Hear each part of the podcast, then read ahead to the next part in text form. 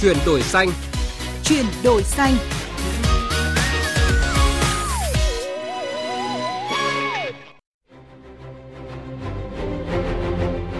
Các biên tập viên Xuân Lan và Đình Trung xin kính chào quý vị và các bạn đến với chương trình Chuyển đổi xanh, chương trình mới trên kênh Thời sự VV1 của Đài Tiếng nói Việt Nam. Chương trình được phát sóng vào 14 giờ 35 phút thứ năm, phát lại 13 giờ 45 phút thứ sáu hàng tuần trên kênh Thời sự VV1 Đài Tiếng nói Việt Nam. Thưa quý vị và các bạn, tại hội nghị thượng đỉnh của các nhà lãnh đạo trong khuôn khổ Hội nghị Liên Hợp Quốc về biến đổi khí hậu lần thứ 26, gọi tắt là COP26, tổ chức tại Glasgow, Scotland, Vương quốc Anh cuối năm 2021, Thủ tướng Chính phủ Phạm Minh Chính đã cam kết giảm phát thải ròng bằng không vào năm 2050, đồng thời nhất trí ủng hộ những tuyên bố và sáng kiến quan trọng về bảo vệ rừng, chuyển dịch sang năng lượng tái tạo, hỗ trợ thích ứng cho các cộng đồng, địa phương và giảm thiểu khí mê tan. Hiểu một cách đơn giản thì để đưa phát thải dòng về không, các hoạt động sản xuất, sinh hoạt cần phải giảm phát thải đến mức tối đa, đặc biệt là cần chuyển sang nền kinh tế tuần hoàn, ít phát thải carbon. Việc Việt Nam cam kết đưa phát thải dòng về không vào năm 2050 đã phát đi tín hiệu mạnh mẽ với cộng đồng quốc tế về những nỗ lực của Việt Nam nhằm bảo vệ trái đất, ứng phó với biến đổi khí hậu. Và để hiện thực hóa được cam kết này, vai trò của các doanh nghiệp hết sức quan trọng bởi doanh nghiệp vừa là chủ thể chịu tác động của biến đổi khí hậu, vừa là đối tượng trực tiếp tham gia. Vậy các doanh nghiệp sẽ có cơ hội cũng như đối mặt với những thách thức như thế nào trong lộ trình thực hiện cam kết này? Câu trả lời sẽ có trong chương trình Chuyển đổi xanh hôm nay.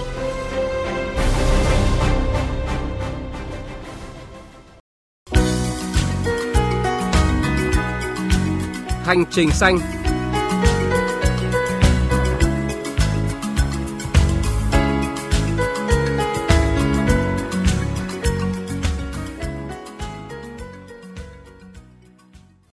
quý vị và các bạn, không thể phủ nhận rằng các chiến lược giảm phát thải như chuyển dịch sang năng lượng tái tạo, sử dụng năng lượng hiệu quả và chống phá rừng đóng vai trò vô cùng quan trọng trong việc đưa phát thải dòng về không. Mời quý vị nghe tổng hợp sau sẽ hiểu rõ hơn về vấn đề này. Theo định nghĩa của Liên Hợp Quốc, net zero hay phát thải dòng bằng không nghĩa là cắt giảm lượng phát thải khí nhà kính xuống càng gần không càng sớm càng tốt. Ngoài ra, lượng khí thải còn lại cũng phải được hấp thụ lại vào bầu khí quyển như bởi đại dương và rừng. Trên thế giới, hơn 70 quốc gia, bao gồm cả những quốc gia gây ô nhiễm nhiều nhất, đại diện cho khoảng 76% lượng khí thải toàn cầu như là Trung Quốc, Mỹ và Liên minh châu Âu, đã đặt mục tiêu phát thải bằng không. Hơn 1.200 công ty đã đưa các mục tiêu dựa trên cơ sở khoa học và hơn 1.000 thành phố, hơn 1.000 tổ chức giáo dục và hơn 400 tổ chức tài chính cũng đã tham gia vào lộ trình này. Để đạt được điều này, các quốc gia, công ty cần phương pháp thiên nhiên như rừng để loại bỏ cùng một lượng carbon thải ra, hoặc sử dụng công nghệ thu giữ và lưu trữ loại bỏ carbon tại nguồn phát thải.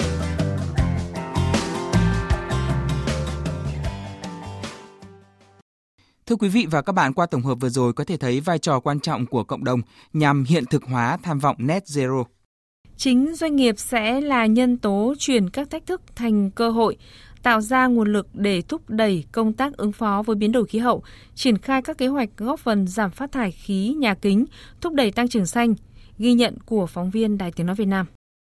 Song hành cùng cam kết Việt Nam tại COP26 vào cuối năm 2021, tập đoàn SCG của Thái Lan đề ra chiến lược hướng đến giảm phát thải carbon dòng bằng không. Theo lộ trình này, tập đoàn đề xuất mô hình ESG 4 Plus có mức đầu tư ban đầu lên đến 47.000 tỷ đồng để đạt mục tiêu giảm 20% phát thải khí nhà kính vào năm 2030. Ông Rongrote Rangsiropat, Chủ tịch kiêm Giám đốc điều hành tập đoàn SCG cho biết, các động thái của doanh nghiệp nhằm song hành cùng cam kết của Việt Nam tại COP26. Dựa vào thế mạnh riêng, các công ty thành viên của tập đoàn đã triển khai nhiều chiến lược áp dụng kinh tế tuần hoàn – Đơn cử tập đoàn nỗ lực thay thế nguyên liệu và hệ thống thu hồi nhiệt khí thải, từ đó giảm thiểu 115.000 tấn CO2 hàng năm. Ông Rongrote Rangsiropat cho biết, Mục tiêu của chúng tôi là bắt tay cùng các đối tác để cùng phát triển hướng đến sự bền vững trong tương lai.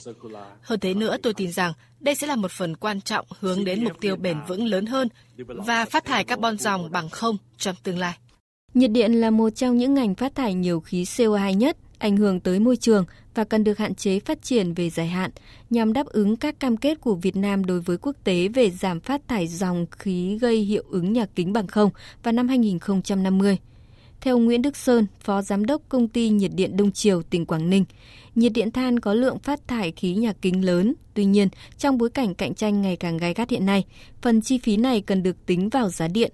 Bên cạnh đó, cần có lộ trình để cho doanh nghiệp thực hiện. Công ty chúng tôi hoàn toàn ủng hộ cái quan điểm để bảo vệ môi trường. Cái thứ hai là phí này là đây là thí điểm, nhưng bởi vì chúng tôi là đơn vị sản xuất kinh doanh, có phải tính toán những cái giá thành của sản phẩm, tức là cái giá tiền điện. Do vậy phía công ty chỉ có đề nghị là phí chi trả này phải được tính vào cái giá điện. Và cái thứ hai là có lộ trình để chúng tôi còn chuẩn bị kinh phí để phải chi trả cái này. Ngay sau hội nghị COP26, các tổ chức doanh nghiệp của Việt Nam đã chủ động giả soát điều chỉnh các chiến lược, quy hoạch, kế hoạch có liên quan, phù hợp với mục tiêu phát thải dòng bằng không vào năm 2050. Theo ông Phạm Hoàng Hải, trưởng bộ phận quan hệ đối tác Hội đồng Doanh nghiệp Phát triển Bền vững Việt Nam, tất cả các hoạt động từ phát triển kinh tế xã hội đến sinh hoạt của mỗi người dân đều phải hướng tới bảo vệ trái đất. Chính vì vậy, các tổ chức doanh nghiệp cần chuyển đổi sang công nghệ phát thải ít khí nhà kính. Tôi nghĩ rằng là từ phía doanh nghiệp ấy, khi mà họ thực hiện các biện pháp giảm thải phát thải khí nhà kính thì ở một cái mục tiêu ngắn hạn thì có thể đây là một cái khoản đầu tư của họ nhưng để cho mục tiêu dài hạn thì đây chính là một cái công cụ để cho họ có thể tiếp cận được các thị trường khó tính. Quý vị và các bạn thân mến, qua phóng sự vừa rồi cho thấy các doanh nghiệp đã có sự chủ động trong cải tiến công nghệ, đầu tư các hạng mục xử lý môi trường nhằm thực hiện cam kết giảm phát thải. Tuy nhiên, hiện trên cả nước có gần 2.000 cơ sở doanh nghiệp phát thải phải thực hiện kiểm kê khí nhà kính thuộc nhiều lĩnh vực khác nhau như năng lượng, giao thông vận tải, xây dựng, sản xuất công nghiệp, nông nghiệp, lâm nghiệp và sử dụng đất. Chính vì vậy, để thực hiện cam kết đưa phát thải dòng bằng không vào năm 2050 cũng đang đặt ra nhiều thách thức đối với các doanh nghiệp. Để hiểu rõ hơn về những cơ hội và thách thức của các doanh nghiệp Việt Nam khi thực hiện cam kết này, phóng viên Quang Huy đã có cuộc trao đổi với ông Nguyễn Việt Dũng, Giám đốc Trung tâm Truyền thông Tài nguyên và Môi trường, Bộ Tài nguyên và Môi trường. Mời quý vị và các bạn cùng nghe. Thưa ông, tại COP26 thì Thủ tướng Chính phủ Phạm Minh Chính đã cam kết đưa phát thải dòng của Việt Nam về không vào năm 2050. Vậy thì các cái doanh nghiệp của Việt Nam sẽ có những thách thức cũng như cơ hội gì trong cái việc thực hiện này? Cái việc thực hiện những cái cam kết của Thủ tướng tại Glasgow trong COP26 Glasgow về việc đưa phát thải dòng về không vào năm 2050 vừa là tạo ra được cái cơ hội cho các doanh nghiệp cũng như cũng tạo ra thách thức cái cơ hội rất lớn là chúng ta đang tham gia vào một cái sân chơi mới để chúng ta hưởng ứng những cam kết quốc tế thì như vậy là cũng giúp cho các doanh nghiệp của chúng ta có thể thâm nhập, có thể phát triển sản xuất trên các thị trường khó tính, đảm bảo được các tiêu chuẩn quốc tế về bảo vệ môi trường và ứng phó với biến đổi khí hậu. Đồng thời cái việc mà thực hiện các cái giải pháp nhằm giảm phát thải khí nhà kính thì cũng đương nhiên là các doanh nghiệp cần phải tối ưu hóa công nghệ sản xuất của mình, làm sao để giảm sử dụng nguyên liệu vật liệu, giảm sử dụng năng lượng, giảm phát thải thì như vậy tất cả những nỗ lực như vậy nó sẽ mang lại lợi ích cho doanh nghiệp trong cái việc làm sao tăng cường hơn nữa chất lượng của sản xuất kinh doanh hiệu quả để sản xuất kinh doanh và đưa doanh nghiệp thực sự trở thành có thể thâm nhập vào các thị trường khó tính trên thế giới. Cái thách thức của doanh nghiệp thì đương nhiên là chúng ta muốn thực hiện cái việc giảm phát thải dòng cũng như là tối ưu hóa cái công nghệ như tôi nói rồi, tức là doanh nghiệp phải có đầu tư để có thể chuyển đổi được cái công nghệ cũ sang cái công nghệ phù hợp. Thế rồi là có những giải pháp nhà làm sao để đầu tư hơn cho bảo vệ môi trường và ứng phó về biến đổi khí hậu. Ờ, rồi có những cái đầu tư để kiểm kê cái phát thải khí nhà kính theo cái quy định của luật bảo vệ môi trường và nghị định hướng dẫn. Rồi chúng ta phải có những giải pháp làm sao để giảm phát thải và phải có những cái hoạt động để bồi hoàn lại carbon. Như là khi mà chúng ta có phát thải carbon mà muốn đưa phát thải dòng về không đảm bảo theo quy định, thì chúng ta nếu có phát thải thì chúng ta phải có những hoạt động như trồng cây ờ, những hoạt động hỗ trợ cho nông nghiệp xanh giảm phát thải để chúng ta bồi hoàn lại cái phần phát thải mà chúng ta đã phải đưa về môi trường. để tôi cho rằng là thách thức và cơ hội nó gần như là hai mặt của một cái nỗ lực chung của doanh nghiệp nhưng tôi cho rằng tất cả đều hướng tới một cái uh, niềm tin chung là có một cái sự phát triển bền vững hơn và căn cơ hơn và phát triển ở một cái trình độ cao hơn cho từng doanh nghiệp và cho nền kinh tế chúng ta trong sắp tới. Dạ vâng. Với những cơ hội cũng như thách thức mà thực hiện cái lộ trình này mang lại thì vai trò của doanh nghiệp là như thế nào? Vai trò doanh nghiệp hết sức quan trọng. Các doanh nghiệp phải chủ động phải cho rằng đầu tư cho cái việc chuyển đổi, chuyển đổi xanh, giảm phát thải nhà kính là đầu tư cho chính cái sản xuất kinh doanh và phát triển kinh doanh của doanh nghiệp tôi cho rằng đấy là yếu tố hết sức quan trọng mà cái sự chủ động của doanh nghiệp tôi nhắc lại là hết sức quan trọng. Vậy Bộ Tài nguyên Môi trường đã tham mưu cho chính phủ như thế nào để thực hiện cái lộ trình này? Bởi vì từ nay đến năm 2050 cái thời gian cũng không còn là dài nữa. Luật bảo vệ môi trường năm 2020 và được có hiệu lực từ tháng 1 năm 2022 đã có những quy định rất cụ thể cho việc này từ nghị định 06 hướng dẫn từ luật cũng như các thông tư hướng dẫn thì tức là về Bộ Tài nguyên Môi trường đã tham mưu cho chính phủ, trình Quốc hội và chính phủ ban hành những cái văn bản pháp luật tạo ra hành lang pháp lý một cách hoàn chỉnh cho việc thực hiện thực hóa các cái giải pháp nhằm giảm phát thải khí nhà kính và đưa phát thải dòng về không. Trong thời gian sắp tới thì ờ, Bộ Tài nguyên Môi trường cùng với các bộ ngành có liên quan dưới sự chỉ đạo của chính phủ và các địa phương sẽ tiếp tục có những hoạt động theo đúng chức năng nhiệm vụ của mình để hỗ trợ cho các tổ chức doanh nghiệp để có thể có giải pháp cụ thể à, nhằm chuyển đổi quá trình sản xuất kinh doanh phù hợp với cả những định hướng mới của Đảng, Chính phủ và Nhà nước. Dạ vâng, xin trân trọng cảm ơn ông. Quý vị và các bạn vừa nghe trao đổi giữa phóng viên Quang Huy với ông Nguyễn Việt Dũng, Giám đốc Trung tâm Truyền thông Tài nguyên và Môi trường, Bộ Tài nguyên và Môi trường về những cơ hội và thách thức của các doanh nghiệp Việt Nam khi thực hiện cam kết giảm phát thải. Như ông Nguyễn Việt Dũng cho biết, thì việc thực hiện những cam kết tại COP26 có nhiều thuận lợi và thách thức đan xen, trong đó khó khăn, thách thức là chủ yếu. Do đó phải thống nhất về nhận thức, thông về tư tưởng, quyết tâm phải cao, nỗ lực phải lớn, hành động quyết liệt, hiệu quả, xác định trọng tâm trọng điểm cũng như huy động sức mạnh tổng hợp của cả hệ thống chính trị, nguồn lực trong nước và ngoài nước, nguồn lực nhà nước và tư nhân, truyền tải được tinh thần chuyển đổi xanh tới các bộ ngành địa phương và người dân. Sống xanh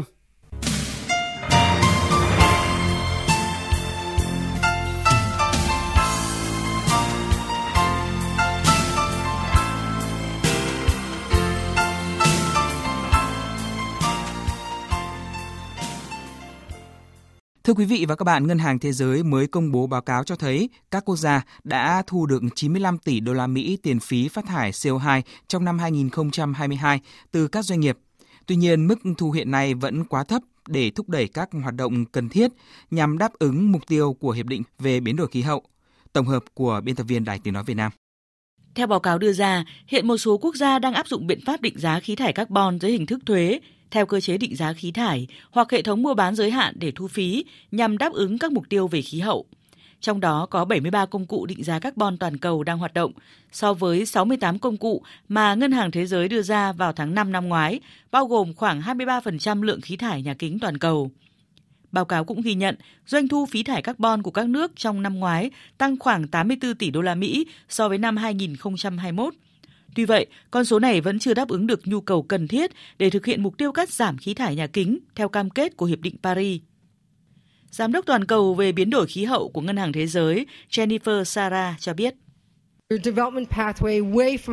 Ngay cả trong thời kỳ kinh tế khó khăn, chính phủ các nước vẫn đang ưu tiên chính sách định giá carbon trực tiếp để giảm lượng khí thải nhà kính. Nhưng để thực sự thúc đẩy sự thay đổi ở quy mô cần thiết, Chúng ta cần thấy những tiến bộ lớn hơn cả về phạm vi bảo hiểm và định giá khí thải carbon. Năm 2017, báo cáo của Ủy ban cấp cao về giá carbon đề ra giá carbon cần ở mức 50 đến 100 đô la Mỹ một tấn vào năm 2030 để giữ mức tăng nhiệt độ toàn cầu dưới 2 độ C. Mức cao nhất của giới hạn đã được thống nhất trong Hiệp định Paris năm 2015. Trong khi đó, báo cáo của Ngân hàng Thế giới công bố kể từ tháng 4 năm nay, chưa đến 5% lượng khí thải nhà kính toàn cầu được bù đắp bằng giá carbon trực tiếp và thấp hơn mức khuyến nghị theo lộ trình đến năm 2030. Do đó, Ngân hàng Thế giới đề xuất điều chỉnh theo lạm phát, mức giá hiện tại sẽ vào khoảng 61 đến 122 đô la Mỹ một tấn. Quý vị và các bạn vừa đến với những thông tin về việc định giá carbon tăng kỷ lục trong năm 2022 nhưng vẫn chưa đáp ứng mục tiêu Hiệp định Paris về biến đổi khí hậu. Trước khi kết thúc chương trình hôm nay, mời quý vị và các bạn đến với những thông tin sẽ có trong chương trình Chuyển đổi xanh tuần sau. Trước những tác động của biến đổi khí hậu, trong bối cảnh môi trường bị ô nhiễm nặng nề, các nguồn tài nguyên đang dần cạn kiệt – Sản xuất xanh là xu thế tất yếu và là một mắt xích quan trọng trong chiến lược tăng trưởng xanh. Xanh hóa sản xuất để phát triển bền vững, nội dung được đề cập trong chương trình Chuyển đổi xanh tuần sau, ngày 13 tháng 7. Mời quý vị lưu tâm đón nghe. Chương trình Chuyển đổi xanh cũng xin được kết thúc tại đây. Chương trình do biên tập viên Minh Khánh và Quang Huy thực hiện. Hẹn gặp lại quý vị và các bạn trong chương trình tuần sau.